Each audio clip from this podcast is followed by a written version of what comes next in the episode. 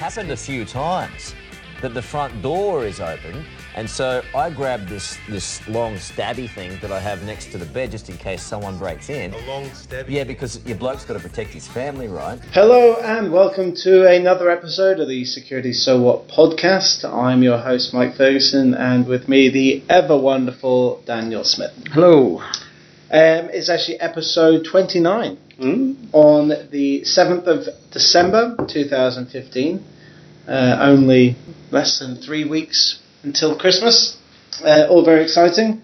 Uh, and the year is drawing to a close. So, um, bit of a time for reflection, look uh, back at what's uh, been going on, um, and we'll try and get to some of the old, uh, some of the data breaches that have occurred over 2015.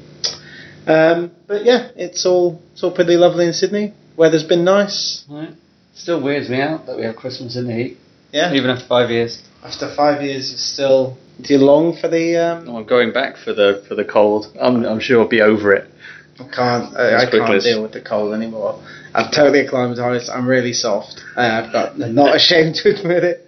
I do not like the cold. And we, my um, brother-in-law was talking to me yesterday. He was going, "Oh, yeah, just England does uh, Christmases better, doesn't it?" And I was like, "No." And he was like, "Well, it, it just feels Christmassy." And I was like, "Well, what what is Christmassy in that context? So, it, just because Cold. you've been, well, yeah, like that's Snow. it. All you're saying is that cold It's just is stuck inside." But you still have that thing where you have you could buy the tins of fake snow and like spray your windows. I so do it's think Australia needs to- really bizarre. Australia needs to just own that it's hot and be happy with that, and just give away with this like cold, wintry nonsense Christmas. I 'Cause it's did like way the fact better. that they did. Um, you know, they have the like the ugly sweater Christmas sweater thing, Yeah, yeah. and they they did. A, I can't remember who it was. It was a Queensland company did a uh, a rash vest yeah, that was designed to look like a, a, an ugly Christmas sweater, and I was like, oh my god, I want that. that is that would actually make me go surfing. Yeah, it would just make me wear it and just go splash around in the water. just like stand around with a surfboard. Yeah, I wouldn't actually it. go in the water. I mean, it's terrifying. Yeah, I was thinking, yeah, sharks be crap in there. I swim like an Englishman. dreadfully. With your head held high above the water. Hell of a breaststroke. Hell of a, if you try and get me going anywhere fast, no chance. I'll get there in my own good time. Good sir.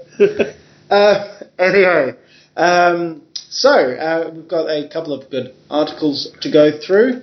Um, hopefully, we can pick them apart and uh, see whether or not we think they're worthwhile. And you know, if they're not, we'll let you know. Um, but before we do, uh, we have to let you know that the thoughts and opinions are ours and not necessarily those of our employers. Cool. So the first article today is from itnews.com.au. And the big bit of news we've been speaking about all year on the podcast is uh, Mandatory Data Breach Notification Act. This is a great um, step forward for Australia. Most other nations have a um, breach notification act that would allow the consumer to know when their credentials could be being used by some malicious entity. We were going to put it in place, but we missed um, the deadline, um, and we're hoping that um, it, it will go in. You know, have to now become law in 2016. So, pretty disappointing. Yep. Not much more you can say about that. There is not a lot you can say. I guess we'll just have to wait and see what happens. It was not prioritised as one of the 19 government bills cleared by Tuesday's cabinet meeting. It's all about innovation, innovation. And the good old Turnbull, he's a, he's a techie, so it's all about innovation. We're going to spend a billion dollars on innovation. But that's great, but like we just need to do some other stuff. You're first. actually looking a bit like Malcolm Turnbull at the minute. 'Cause Really? You've both been in the sun over the weekend and have nice, bright, shiny red noses. Yeah, that's very I'm true. guessing that's also for Christmas, so you look a bit Rudolph esque. Rudolph nose at the moment, yeah. Yeah. Sitting at the opera bar, having too many drinks. Um, Orange juices. Orange, orange juices. You just forget about the sun after a few orange juices. Too much vitamin C. Um, so yeah, not a lot we can say, but pretty disappointing. And um, if anyone that is listening from the government, please, please um, get it sorted. Have a word. Have a word. We've been waiting far too long for this. Um, next article is from abc.net.au. China blamed for massive cyber attack on the Bureau of Meteorology computer. So, um, as you're probably aware, um, I'm sure you are if you're in security. Um, the Bureau of Meteorology um, had a um, was compromised uh, recently. Well, one of its sensitive systems uh, had been compromised, and uh, China is sort of being um, blamed for it. Um, they reckon that the actual cost of uh, this, well, they, they, it's so difficult because they call it a security breach, it's not a data breach. Um, so there, there's a breach of the, the hub, the system, if you were talking as a, a ship. The Titanic's hub has been breached, but there is nothing coming out yet. So that's what we've been told. Or that we haven't figured out if anything has come out yet. Yeah, well, they, that hasn't It's been. We haven't been The same colour as the water. So, I mean, it's kind of interesting because Bureau of Meteorology obviously, you know, dealing in you know the weather and you know the, the providing strategic information for our armed ser- uh, forces and all, all, all Well, that- you know, a bunch I of other agencies. Yeah, it's quite cool. They actually own one of the largest supercomputers in Australia, Mm. which is used for providing critical data to a host of different government agencies, which means it's linked to some pretty secretly stuff. Um, so it's it kind of interesting, like, uh, and they're saying that these attacks have come, you know, from China. They, they say there's no doubt that it came from China.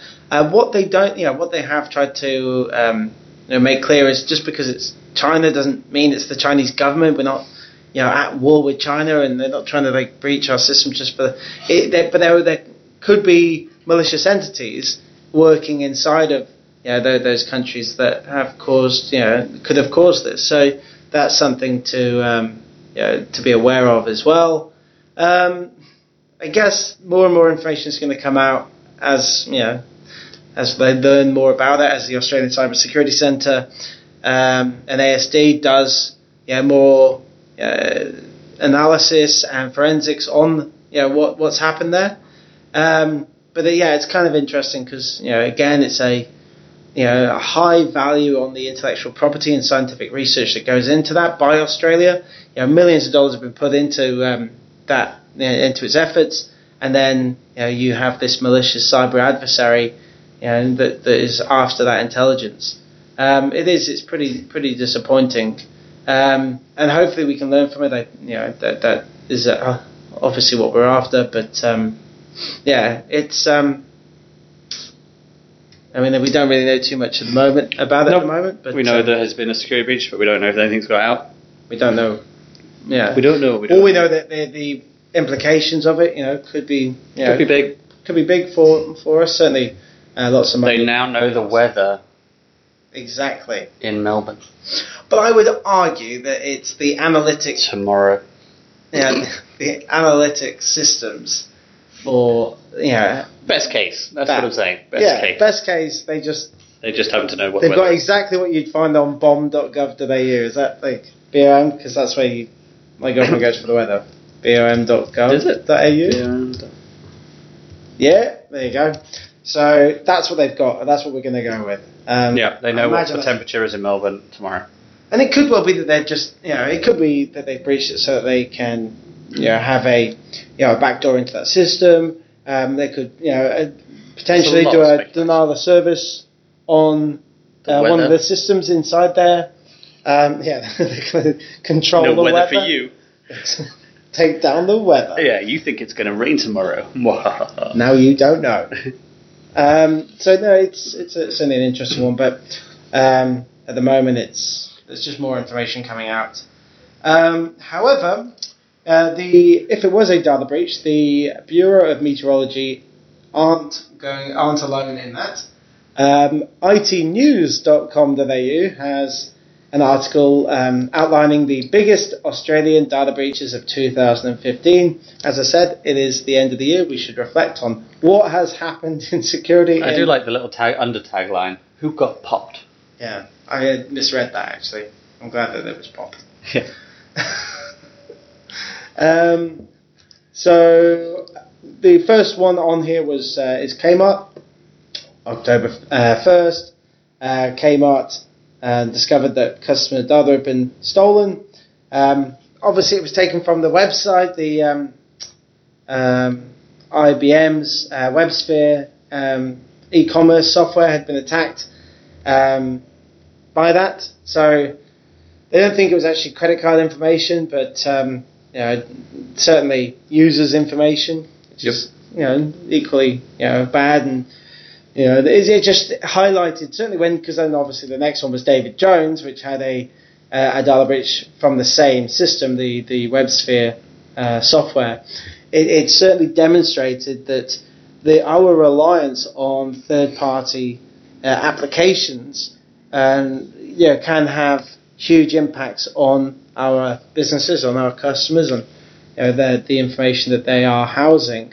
Um, and do they adhere to the same you know, strict policies and controls? Uh, when they were purchased, were they or have they gone under annual review as of, Due of their software, their due diligence? You know, it just doesn't. Yeah, maybe that wouldn't happen. You've gone perfect. When we acquired, when we purchased this on a five-year licensing, um, it met all of our you know, requirements. Now we're going, well, data breaches are a huge issue. Has anyone gone back in and gone, hey, what type of um, controls are being put in place there? And we saw in the um, PwC's uh, Global State of Information uh, Security Survey, such they need to find a better way of that because it's just uh, too long. Or a nice little acronym that you can go, PwC's blah, blah, blah. Well, PwC is already an acronym. It'd be kind of a PwC's FTP. PricewaterhouseCoopers Global State of Information Security Survey 2016. Saying that every time is just uh, anyway. That's my one bugbear um, for that report because otherwise it, it's usually pretty good. Um, but they did state that the uh, two largest um, uh, or biggest costs to an organisation from a data breach perspective uh, were caused by insiders and uh, third parties, and whether that's you know consultants, but third party applications you know, are a huge part of that. And almost every organisation has very complex environments uh, that involve, you know, almost every single one will involve vendors of, you know, some sort. And are they going under the same controls and meeting your uh, organisation's security strategy? So that was a really interesting one um, from that perspective. The next was Aussie Farmers Direct. So again, actually, uh, it was a website. So uh, a few weeks later, the grocery delivery business. Um, uh, AFD found out that they had fallen victim to an attack on which the personal data of more than 5,000 customers were posted online. Um, um, the company uh, was contacted um, in the days leading up to the attack uh, in an extortion attempt. So, what's kind of interesting about that one is, you know, the ransom model that most of the malware has been taking. Now we're starting to see, you know, the the cyber criminal go, "Ooh, that's kind of lucrative," uh, rather than just like selling the data you know, maybe I can just get information back out of the the company itself and say, oh, if you give me, yeah, fifty thousand dollars, I will give you back this information. We've actually started to see CryptoLocker doing, you know, it's not actually CryptoLocker, but ransomware malware doing the same thing, where it will post it to a website. Yeah, the Chimera crypto locker. Chimera. It is cri- cryptoware. It's a cri- it's rather than locker, but it's, yeah, the Chimera cryptoware. and it Very- will tell you, yeah, Someone, I just, I remember, I've got something on the back of my head. There's someone, some government agency. I don't know if it was not in Australia, just uh, refused to pay. yeah. I can't remember who it was. Trying to remember who it was. But um, no, it's uh, another one where they're using that. Um, again, no credit cards or banking details were leaked, supposedly. But again, names, phone numbers, email addresses, physical addresses, um, all the non, you know, mainly non-perishable information. Um, I'd say numbers, phone numbers, and email addresses, maybe, uh, but certainly addresses. Um, you, know, you don't change your address all that frequently. Um, you don't want to be changing a number, but again, you can if it became privy to some cyber adversary. Uh, the next next breach was the Aussie travel cover. So it's actually one of the first breaches of 2015. This was um, a really interesting one. Discovered um, that a teenage hacker had stolen two of its databases containing over uh, 870,000 records and posted them online. The firm became aware of the breach just before Christmas, but the hacker waited until mid-January to post the data dump online. The databases contained sensitive customer information such as names, home addresses, and other information, along with uh, credit card details. Um, and I believe this was this was the one where the um, it was the Aussie travel cover didn't actually tell the um, I I think I believe this is correct. They didn't actually make this public, uh, but it was discovered by ABC, who made a, a big article about it, saying, "Oh, this you know this organisation had, had a data breach, knew about it, and didn't tell anyone. Yeah. And it was a big drive for the Aussie uh, the Data Breach Notification Act because it was basically saying, well, you know, how you know, can you trust this company if they're not if they're, Yeah. they're keeping this information to themselves? And Data Breach Notification Act makes them, you know, just provides, Forces them. you know, um, forces them to do that. I think it's a lot nicer. Yeah. Because obviously it's your data, it's information about you that's been compromised and is now up for sale on the internet. Yeah, too right. It was a Greek bank, by the way.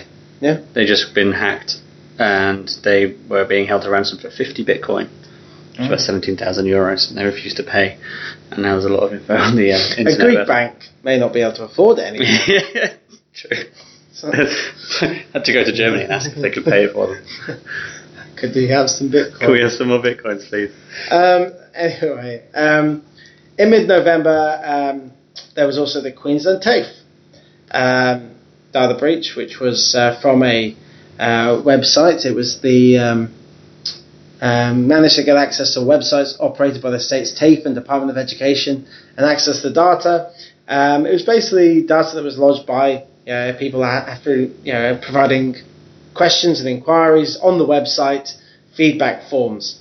So um, Yeah, yeah, it quite, quite, quite critical. Well, not personal, very personal information. Very about personal stuff about. information. I mean, the stuff that they were playing reported reports included complaints about child sexual assault and bullying. So these are things that you know you definitely don't want to be out in the very world. personal Really. information.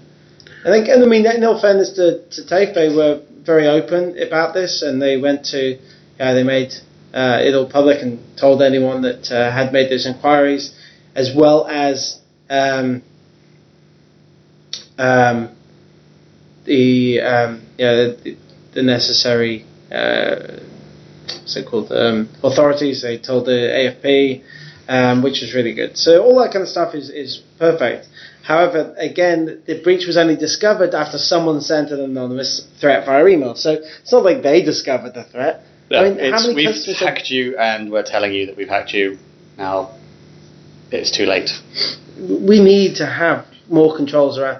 There's so much stuff at the moment around preventing malware infections. We- We're talking about the data breach piece, but we have to think about what we're doing to prevent data extraction. Yep. And it, it, it's just not That- there. Same thing we've been saying a while. It's not a matter of if; it's a matter of when. When and you don't want to be told by The some- hacker, some basically after the fact. who's emailing you going, "I've got this," and a lot of them seem to be kids. You know, Twelve year old. there's, like, a couple of these breaches have been. Which I was that smart when I was twelve. Yeah, no.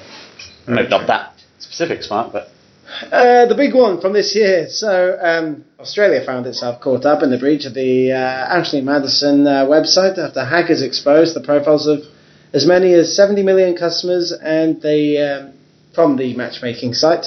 The- The matchmaking site. I suppose it does. It is pretty much It's just what they're matching.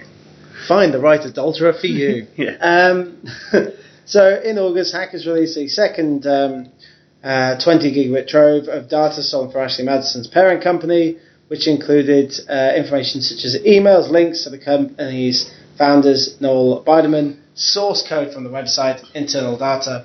Um, we spoke in depth about. There's a whole podcast about um, Ashley Madison. Um, it's it, yeah. Well, um, yeah, and this is the thing. Was that first dump was the one that was a real a difficult one because that was the one that dealt with people's height, weight, and GPS coordinates as well as Yeah. their names, what they were into from a really, you know, sexual perspective. But really yeah, are was kind of- exposed in, in that regard. I mean, it, it's not just. I mean, there's there's an idea of that, that, that there's obviously a, a probably a financial profile of you somewhere, but that's kind of half expected.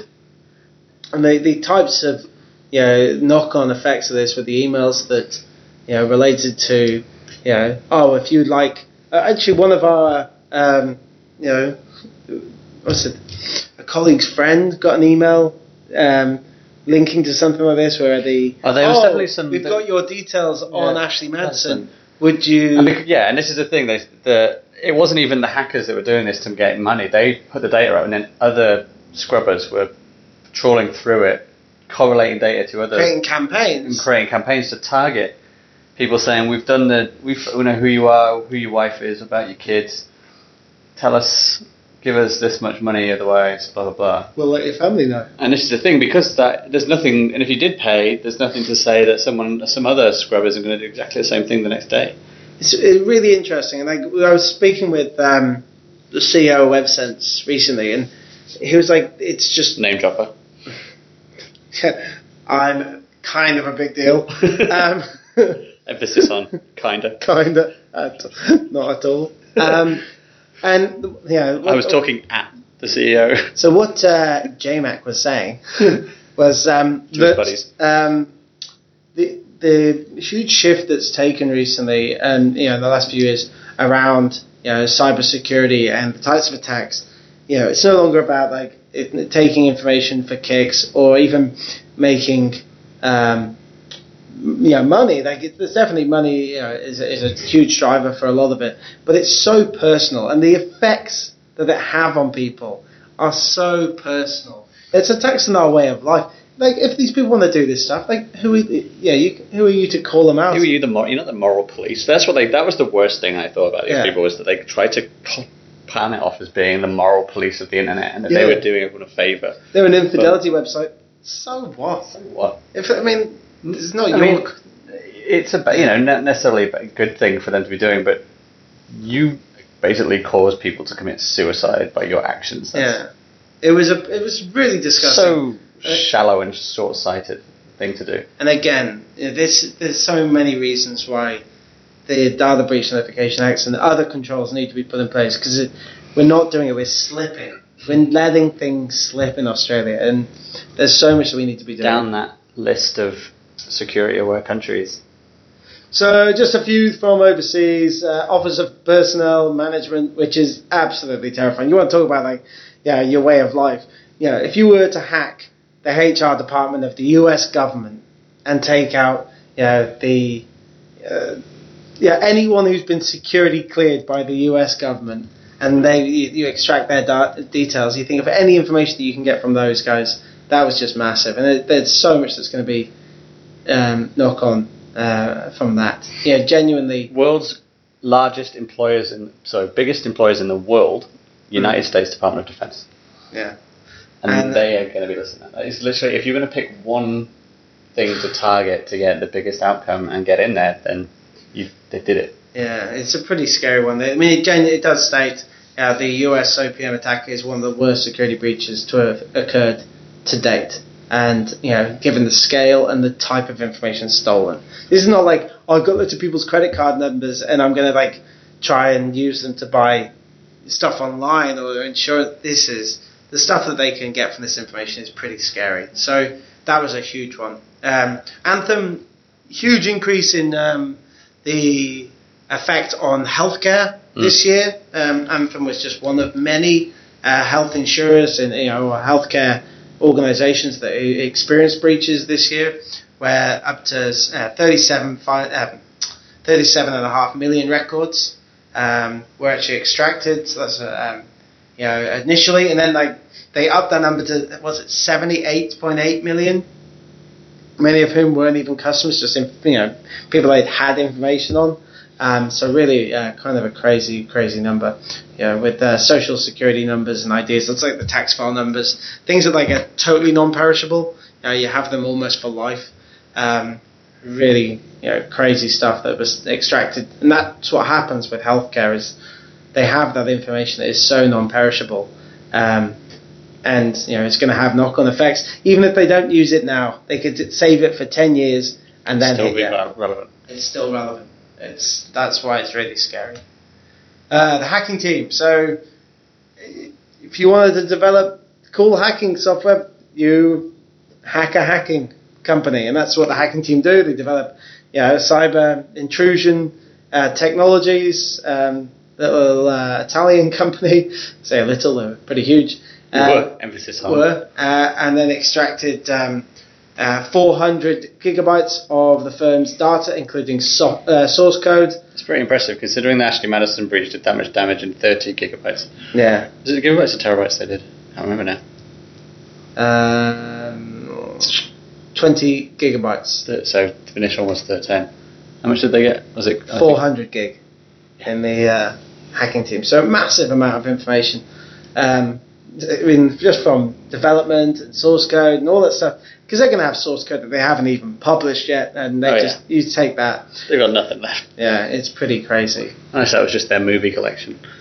Uh, and then finally from the UK, there was TalkTalk um, that um, disclosed it um, had 4 million users had their customer data stolen uh, following attack on the company systems. Um, so, yeah, kind of, um, and that was all sorts of information that you'd expect credit cards, uh, bank account numbers, date of birth, names, addresses, Yeah. etc., etc. So, I think what you take away from that is, you know, There's also LastPass, quickly. very true. LastPass. Um, That's a good one. I think it's one of these things that it, whilst it, you knew what people were signed up to, I think it, they'd actually put a fair bit of um, what they call salt into each of their, into Yeah. encryption, so that they didn't have the actual passwords were compromised, but the logins. the logs and the you know the, the ability to see what other people are using, so Yeah. they can target, was definitely a bit of a concern there. Yeah, and like when you hack, you know, security tools, yeah, it, it, it does make you feel uneasy because Yeah. you, you implement these things for security, and then you're like, oh, but you lost your information. I mean, it's um, Well, you lost my information. you lost my information. That's that's kind of scary. Yep. Um, even though it's totally separate, but the, the actual software that's been developed. So you know, whoever developed the, the software has gone, oh, I've got a great piece of kit, um, and then he's housing it maybe. Yeah, there, there- there's other systems in place Mm. that have been compromised, but it just sounds you know, pretty, pretty crazy. And I think that that's the biggest takeaway. The 2015 you know, if I was to call it a year of, you know, we had, you know, the, um, you know, years, the year of sandbox, 2014. Yeah, malware. Yeah, and that, that The- initial zero malware, days. The zero day malware, the, the sandboxing. 2015, 100% was the data breach. Data breach. It, data breach, data breach. Sorry, I wasn't even trying to correct you on that. I was just brain was just repeating. um, and that, that seems to be the one of the biggest issues. And we need to be thinking what we're doing with this because you know, the da- the data is I don't even know what's the right one anymore. Data. Data. Um, is the life you know the life force of any organisation. It's the what drives the economy. You know, it is uh, within our you know national interest to and you know personal interest to protect this information. Um, and at the moment, we're doing a piss poor job of it. No, we're, we're, yeah. Until the government, like until Turnbull's records are on online, I can't see them prioritising it. Yeah. So someone, if someone could go and hack Turnbull's Facebook account or something, We are not advocating it not not at all. At all. if someone were to do that, I guarantee it would be bloody higher up people Yeah. list of things to get done. Um, it's um, yeah, it, um, it's crazy. Um, but anyway, um, the next article comes from databreachtoday.com. Another one. Um, although this one is actually about like uh, um, FBI alerts hospitals to malware incidents. So um, a breach affected nearly um, 85,000 patients uh, at a Kentucky provider. So a, it's actually a security incident involved keystroke logging malware that uh, started at the Kentucky hospital three years ago. Only recently discovered after a tip from the FBI. So the FBI has found this information and gone, hey guys, um, probably want to um, you know, uh, double check where this, uh, you know, what malware protection you've got in place, um, uh, because there's obviously been a, a, a breach and there's been some suspicious network activity involving third parties. Um, so yeah, it's um, essentially stating that um, it's the Owensboro Health, uh, a non-for-profit system, um, earlier this year, uh, it, since launched an investigation um, to uh, look into the uh, the breach itself. The Department of Human, uh, sorry, the Department of Health and Human Services Wall of Shame website listed major health uh, data breaches, described the breach as an IT hacking incident uh, affecting almost 85,000 patients. But um, in a statement, um, says that it also um, received notification from the FBI. They've taken immediate action, uh, initiating an internal investigation. Um, I don't think there's been like a breach of information as such. It's been infections um, uh, designed to, you know, of malware designed to capture and transmit data uh, as it was entered into the infected computers. So obviously, you know, if it was on, um, inf- you know, a system that was there to input customer information, it, it could do that, or if it was to uh, start up, you know, MRI machines or whatever you wanted it to, um, you could um, you know, get the passwords I and think the interesting initiation thing codes is for that type of Looking at system. the, it's the U.S. What do they call it? It's the U.S. Department of Health and Human Services. Just talking about that wall of shame. Since the nearly eighty-five thousand, there's also one, two, three, four, five, six newer data breaches for other health partners wow. providers uh, since then. So they're not on the same scale. They're not eighty-five thousand. There's one is the biggest one is about four, but it just shows how fast that's happened. I mean, the technically the Kentucky one was the thirteenth of November. Since then, there was two more on the same date. Another one the day after. Uh, one on the 19th, one on the 23rd, and one reported on the 1st of December for 2,929. as I say, you know, health services and you know, healthcare has definitely been a huge target this year. Um, for um, this particular incident, the it says the infected uh, affected computers were used to enter patient financial data and health information. So that's you know, your, your health insurance information, which is you know, just a, a beautiful piece of information to have from any malicious entity. Um, Who's responsible for the patient's bill, employee and contractor in um, data, date of birth, social security numbers, usernames and passwords as well for any of the employees. So Just, just quickly, it's a- it's a real- a lot of data. But just out of curiosity, just to just to give a scale of this, because we're talking about how highly hacked the healthcare industry is.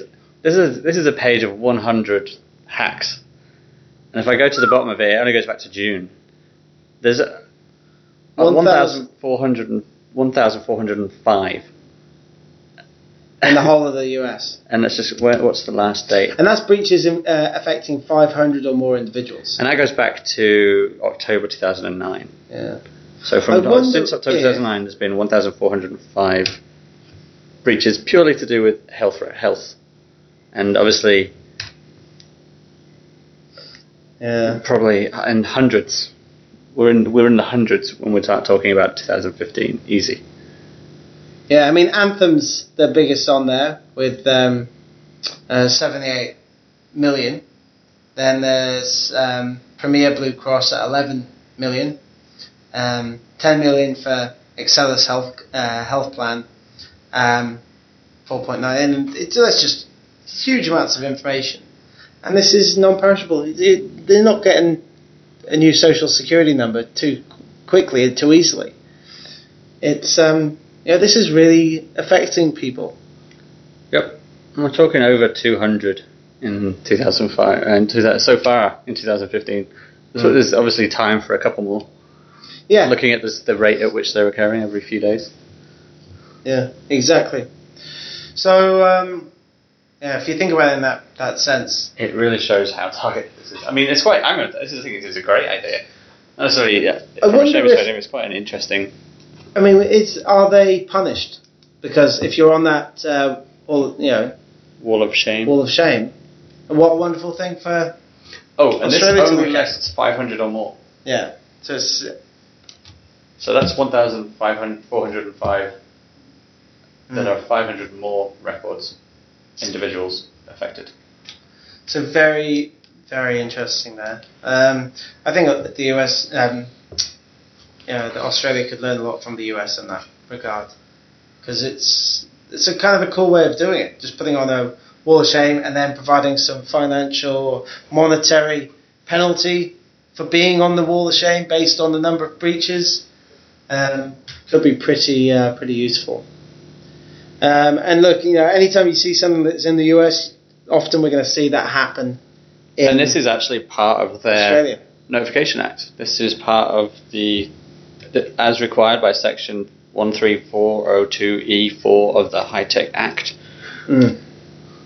So I'm guessing you could Google that act and find out that it's probably something to do with uh, data breaches. I will indeed. Um, so the Health Information Technology uh, for Economy and Clinical Health Act, enacted as part of the American Recovery and Reinvestment Act, was signed into law uh, to promote the adoption and meaningful use of health information technology. So, and that's been since 2009. Yes, So they're way ahead of the game. way ahead of us. Um, yeah, so it's kind of an interesting one, obviously. Um, anyway, the next article is uh, from ITWire.com. Compromised user credentials demand a rethink of cybersecurity. So essentially, um, according to leading enterprise uh, identity security firm Centrify, so obviously it's got a bit of a, a bit of a bias, eh? Um, but either way, that's this.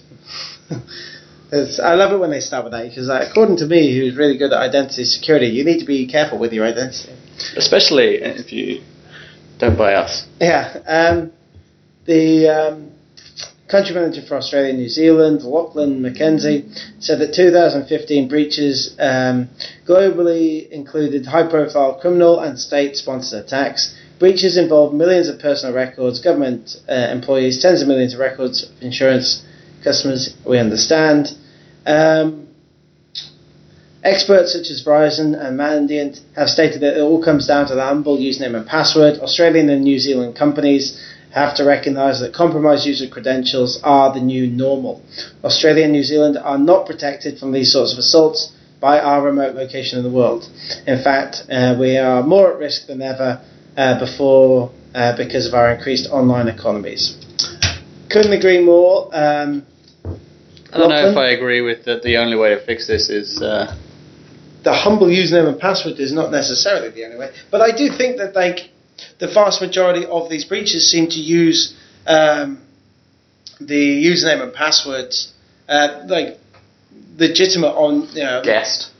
yeah it could be guest you know password guest password password um, Admin, admin. yeah, but um, you know, I still think that the amount of information that has already been extracted, the amount of password files, um, the these this malware can use if it's targeted correctly, uh, will you know, and has used. I mean, the Sony breach, the um, Target breach, all used on you know, the um, administrator credentials as part of the hack to extract information. So either that was like part of the attack was the insider, and we'll talk about that in a second, um, or you you can't rely on username and passwords as just that.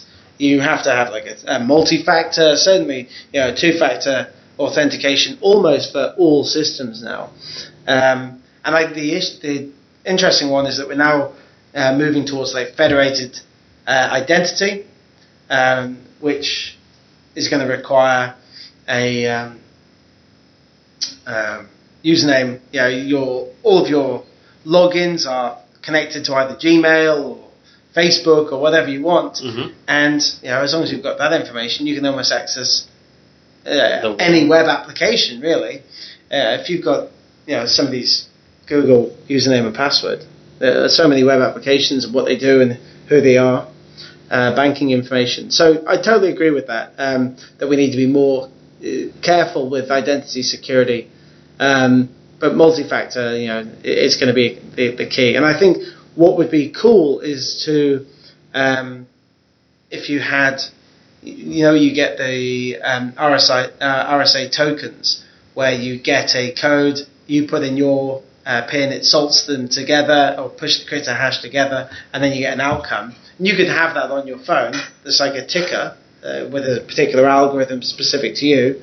You put in the code that you know, it gives you a, a second code, and you use that password for logging into everything. Mm. But is that just so complicated that nobody would ever Just, use yeah, it just no one does it Yeah. unless it's something specifically like banking. Yeah.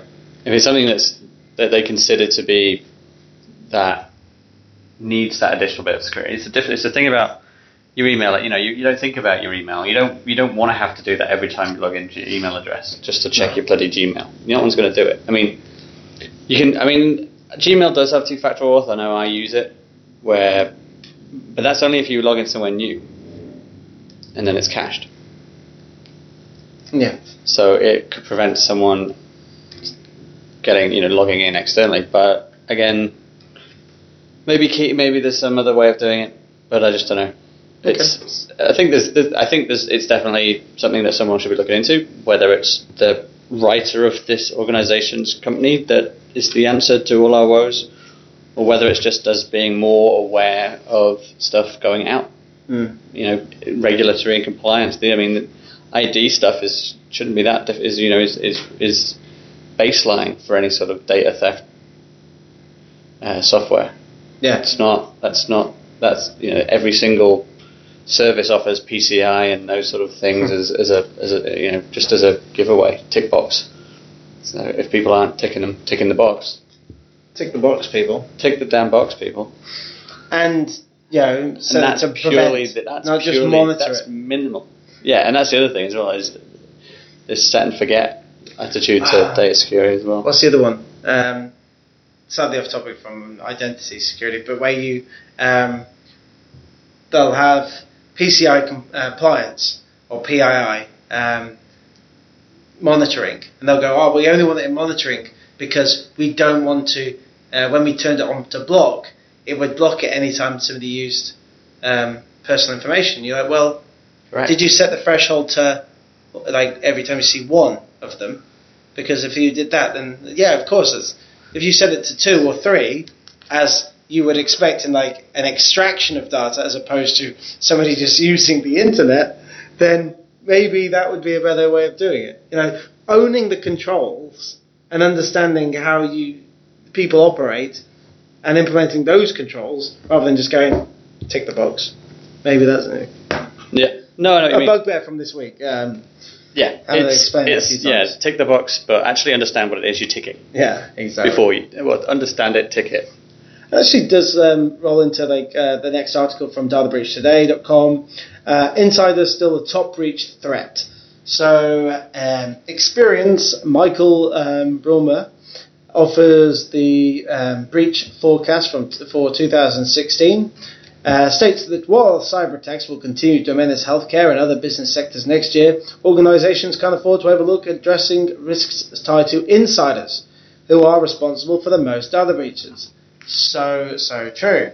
Um, obviously, it's basically saying that whilst everyone goes cyber intrusions, we want to prevent the um, the, the, The in, the getting yeah, in. the malware infection. Um, the you need to be looking at your insiders. I mean, the it's saying that whether it's a truly malicious insider, so like you know, if Dan is trying to leave to go to a competitor, he wants to like take some information to make himself look good I'm pretty um, sneaky like that. there's going to be uh, obviously to the detriment of the organisation it works for, or um, whether it's just negligence, as we see a lot of the time. that's It's just somebody sending out. That's more likely to be me uh, to send something out that they shouldn't do. Um, 80% of the data breaches worked on in 2015 were caused by employees. I mean, that's huge. Um, Yeah. It's just such, and it's something that we don't think about. We again, we're talking about like identity. You know, that why that's important is because the malware itself needs to infect and then find the data, have the permissions, and then find, Find a the way out. vulnerability. Yeah, Download the relevant thing to exploit it. Actually be able to exploit it. Actually able to talk back, get that drop of file, and Mm. also talk out to the command and control service. I mean, that's hard. yeah. The user has access to the information, has um, permissions, and has access out. Like he, he can do whatever he wants with And it's, information. you know, you don't put it could be a bit of a dumbass. So they have the ability to do this stuff accidentally. I mean, sure, we've all sent emails where we've gone, oh crap, and hit the record button. Yeah. But it's yeah, I- I mean, it's great in, in a sense because it means that it's it's almost the low hanging fruit. I always talk about closing that gap where for security is you can never slam the door completely shut. You can certainly shut it a bit more each time. I love it. And shutting it eighty percent of the ways would be great. I just think that you've got to understand that whilst we want our users to be really dynamic, there's some so much so much stuff that you can say, well, okay, well, why would it, why, why would anyone legitimately be doing that? I mean, you, even if it was just like, don't send emails to .ru, or yeah, don't put stuff on Or just Dropbox. being aware of who your competitors are. Yeah. As well, that kind of stuff. so easy. If you said, why are you sending emails to competitors? Good question. Why is why are you sending financial style emails to a competitor? Yeah, competitive information. Yeah, product information, source code. Why? Why it's yeah? It's it, there's so much. Unless you're sending them viruses, stop it. have and and I know that that implementing those policies aren't the easiest, and they're going to take ownership, and they're going to be constantly evolving. However, that's your job. You know, like that's you know, it's not a set and forget with you know with this type of control. Um, it's going to be someone's job. Um, it's not like oh, I turned on antivirus and I was responsible for uh, making sure that it updated every day, and I sent some reports out. Mm. You can't have that that guy anymore. You you can have him, but you've got to have somebody who does the business level security policy, um, because ultimately, otherwise you'll be, you know, sued or you will your reputation will be impacted. You'll be uh, having to create responses that's going to cost you millions of dollars, um, and you know you can't rely on cyber insurance. So it's um it's a really interesting article, I think, um, and there's a whole Experian data breach uh, industry forecast report for 2016. So if you want to you know, download that one, it's you know it's a pretty interesting um, interesting uh, article there. And finally, um, there is a article that was actually sent to us from um, Thomas Ken um, at uh, ctechemail.com. Um, how to prevent and remove ransomware. Um, It's from comparitech.com. comparatech.com. Um, just, I mean, it's actually a really good article. Um, not just because the guy sent it, so I want to give him kudos for reaching out. but um, ultimately, the um, it just goes into uh, a bit about what is ransomware itself and you know how it operates, and then you know how can you prevent it. We've gone through lots of different pieces on ransomware before, so I don't want to go through them all. Um, but I do think that um, it's just laid out really well um, and talks to you about how what you can do to prevent it, what you can try to do to remove it, um, and then some of the like response kits that you could use, where to get them. Um, it's just it's yeah, it's a well put together little article um, with a bit of background as to what you're really, really dealing It's actually with. quite good for the common layperson. It's one for the uh, sharing around with the employees because it's the sort of stuff about if you know if you see an email from someone you don't know, just leave it well alone. yeah. If it's got a dodgy, if it's got some attachment that you don't recognise and it's you're not really sure who it's from, If you've been sent an invoice from someone you don't know for something you didn't buy, don't open that invoice, no, please. speak to security. Um, so it's a good article, and I will put that on the website. Anyway, uh, that is all we've got time for today, but thank you very much for listening. If you have any articles, please send them to contact us at securitysowhat.com or reach out to us on Twitter at securitysowhat. And um, have a great day, and hopefully we'll speak to you soon. Have a good one. Bye.